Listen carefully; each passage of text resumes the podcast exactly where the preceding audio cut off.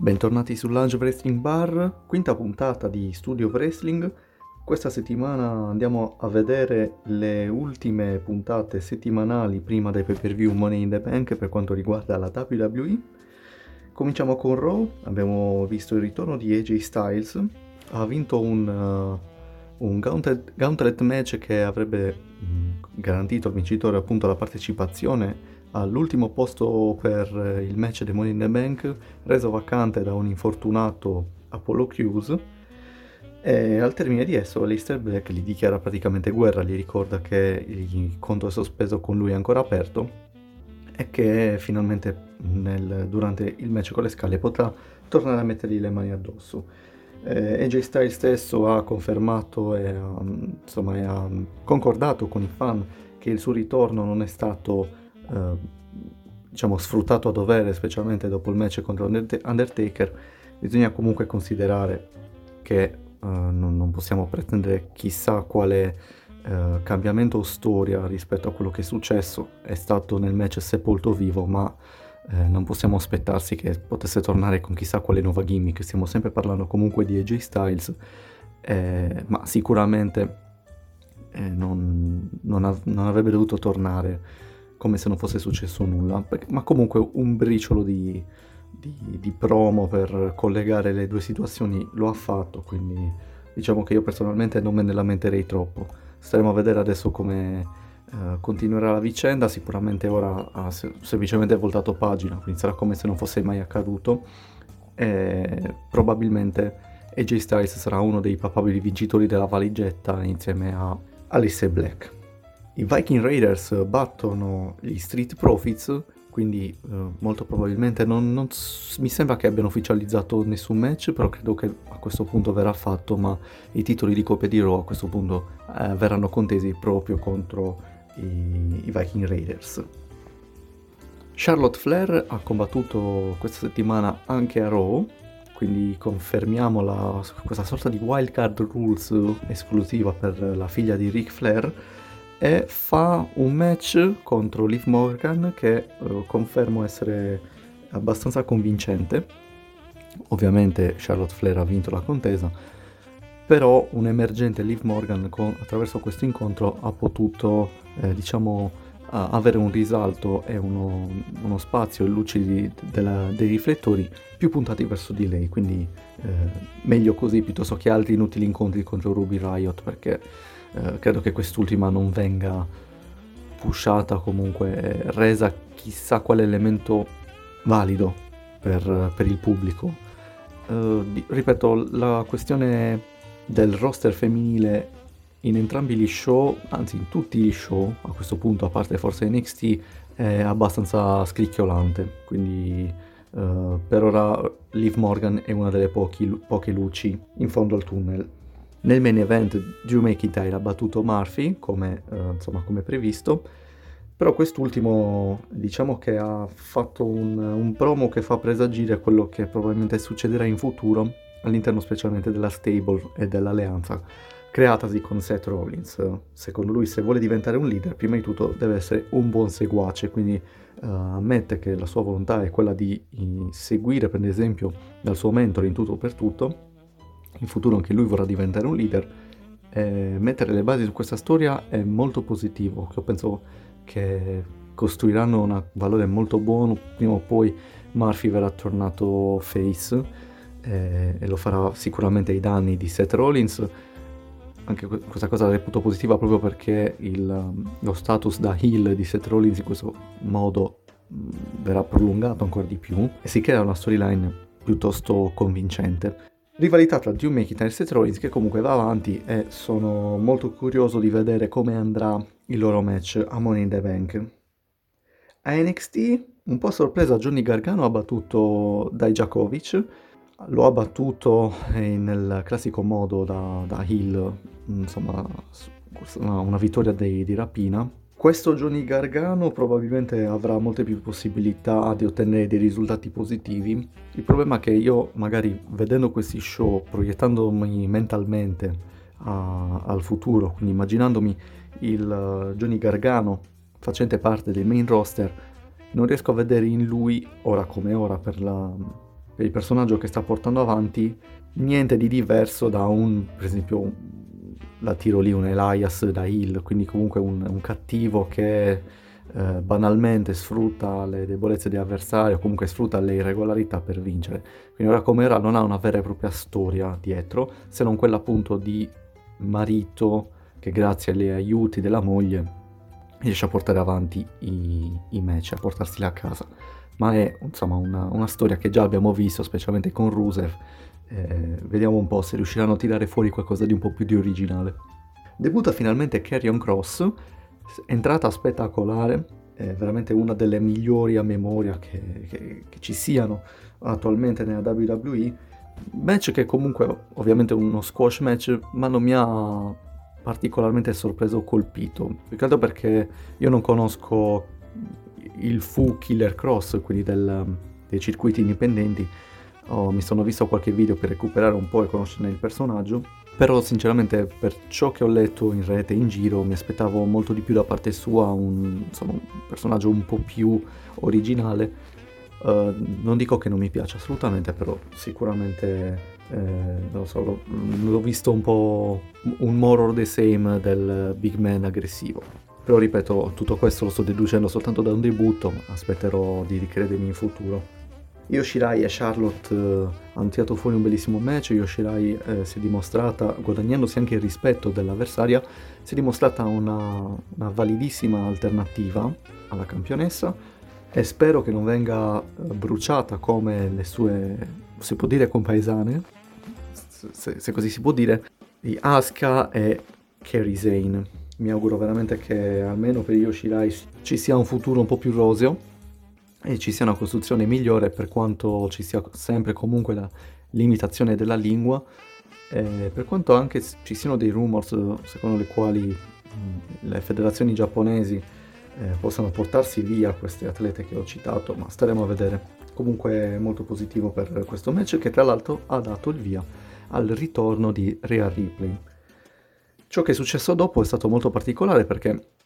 eh, Rhea Ripley aiuta Yoshirai dalla, insomma, dall'aggressi- dall'aggressività di Charlotte che ha vinto il match ma per squalifica, si è lasciata squalificare e questo fa capire un po' questa, questo gesto disperato,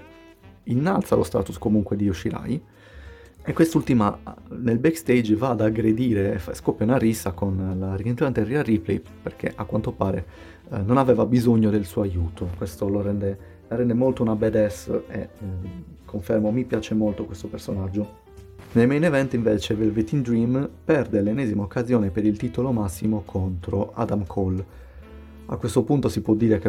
è una situazione piuttosto scontata, viste, viste, le vicende. Ora sinceramente non so se questa puntata è stata registrata prima o dopo ciò che è, è, è successo, o comunque si è sentito uh, dei rumors uh, nei confronti di Velveteen Dream, ma sicuramente se ci fosse stato in precedenza un, eti- un esito positivo per lui, molto probabilmente avranno modificato il match. Questo perché anche se Velveteen Dream non è considerato ancora colpevole di essersi coinvolto in uno scandalo con uh, dei minorenni e l'invio di foto uh, pornografiche o richieste esplicite, comunque la WWE cercherà adesso di difendere e di proteggere la propria immagine a prescindere fino a prove contrarie e quindi non era sicuramente il momento di rendere Velveteen Dream un campione.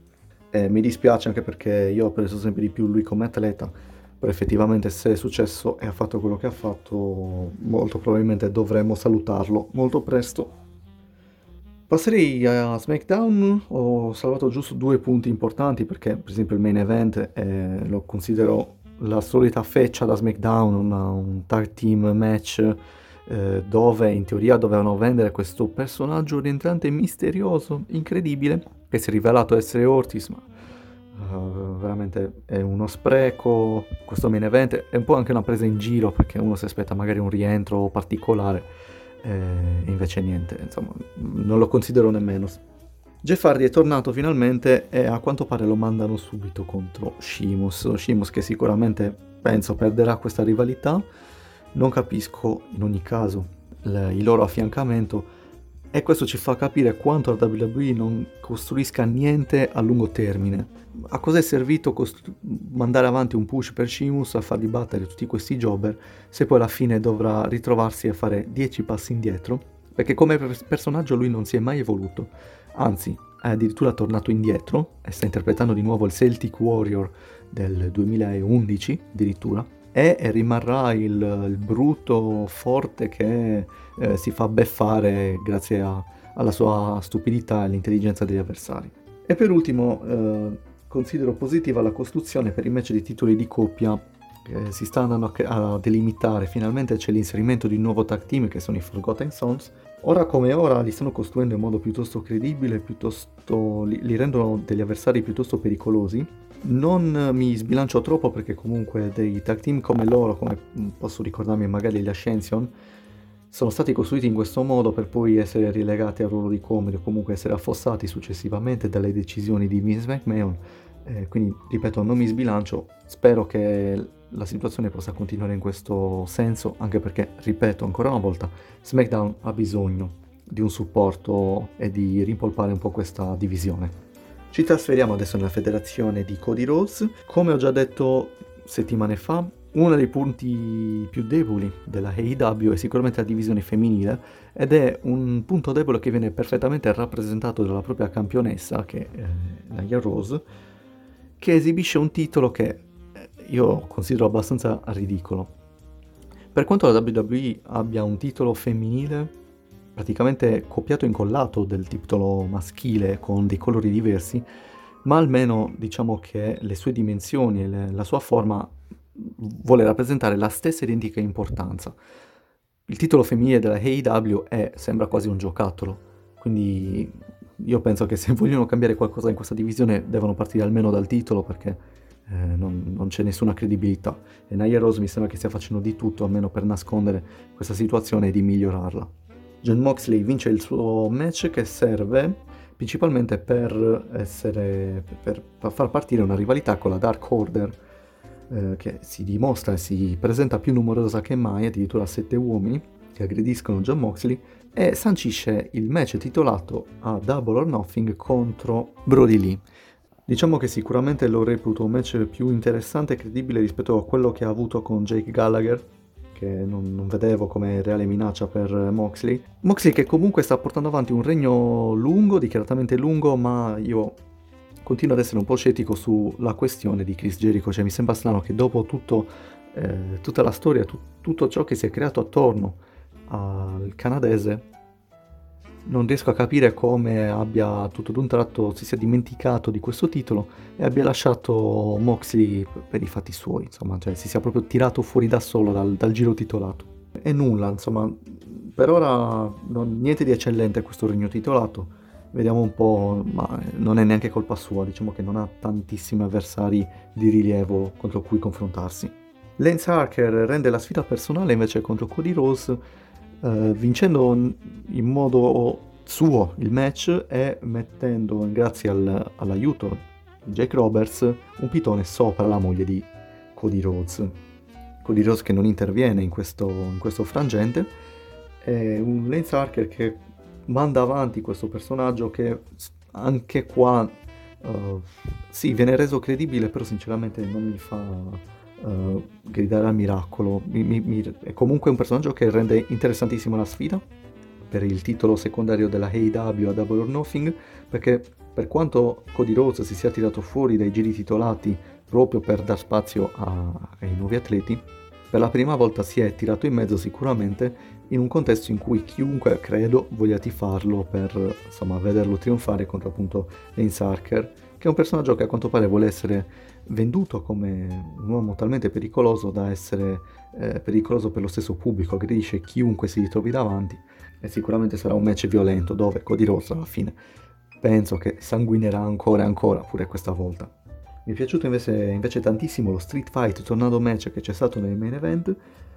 esteticamente, ripeto, molto bello di intrattenimento per quanto un altro dei fattori eh, negativi di questa federazione non ha avuto un, un, senso logico, cioè io non ho capito perché Omega abbia voluto fare coppia contro Matardi e combattere la Inner Circle. Ok, ma tardi ha avuto degli screzi con Jericho in precedenza, ma non ho capito effettivamente eh, lo scopo di questo match. Per il resto l'ho preso per quello che è stato, insomma un evento di intrattenimento, belli gli spot, molto creativi, molto particolari, con eh, Kenny Omega che si lancia da uh, questo carrello in elevazione, dal... Um, Matardi che viene gettato nella macchina del ghiaccio e ne esce come di nuovo Broken Hardy e guida la golf cart per investire poi Semi Guevara. Ripeto, molto particolare per quanto il finale sia stato overbookato, troppe interferenze, però ripeto, lo prendo per quello che è stato, cioè un, un match di intrattenimento molto bello. Sono contento questa settimana di aver potuto parlare un po' di più su questa federazione, speriamo che anche in futuro eh, riescano a tirare fuori qualcosa di più di intrattenimento. Ora staremo aspe- ad attendere questo pay per view targato AEW. Non abbiamo poi chissà quali novità o notizie questa settimana, mm, non voglio parlare di notizie o rumors futili, se no magari quella di uh, un Zayn che ancora dovremo aspettare un po' di tempo per rivederlo dietro uh, una telecamera, a quanto pare vuole sfruttare ancora la sua la possibilità di non presenziare agli show settimanali per appunto la questione del coronavirus. Tuttavia sembra che, eh, se questa decisione dovesse confermarsi, che la WWE voglia togliergli il titolo eh, provvisoriamente per renderlo un po' più visibile e costante negli show settimanali e non essere reso appunto un nuovo ostaggio di un wrestler che non prende parte agli show. Io ora come ora mi chiedo, ma scusa, Sami Zayn non poteva porsi prima questo problema, o la WWE stessa non poteva porselo prima questo problema. Cioè solo dopo che ha vinto il titolo è, ha confermato appunto la vittoria di questo titolo è sorto il problema di rimanere a casa. Staremo a vedere, ripeto, è un rumor, quindi non, non voglio commentare oltre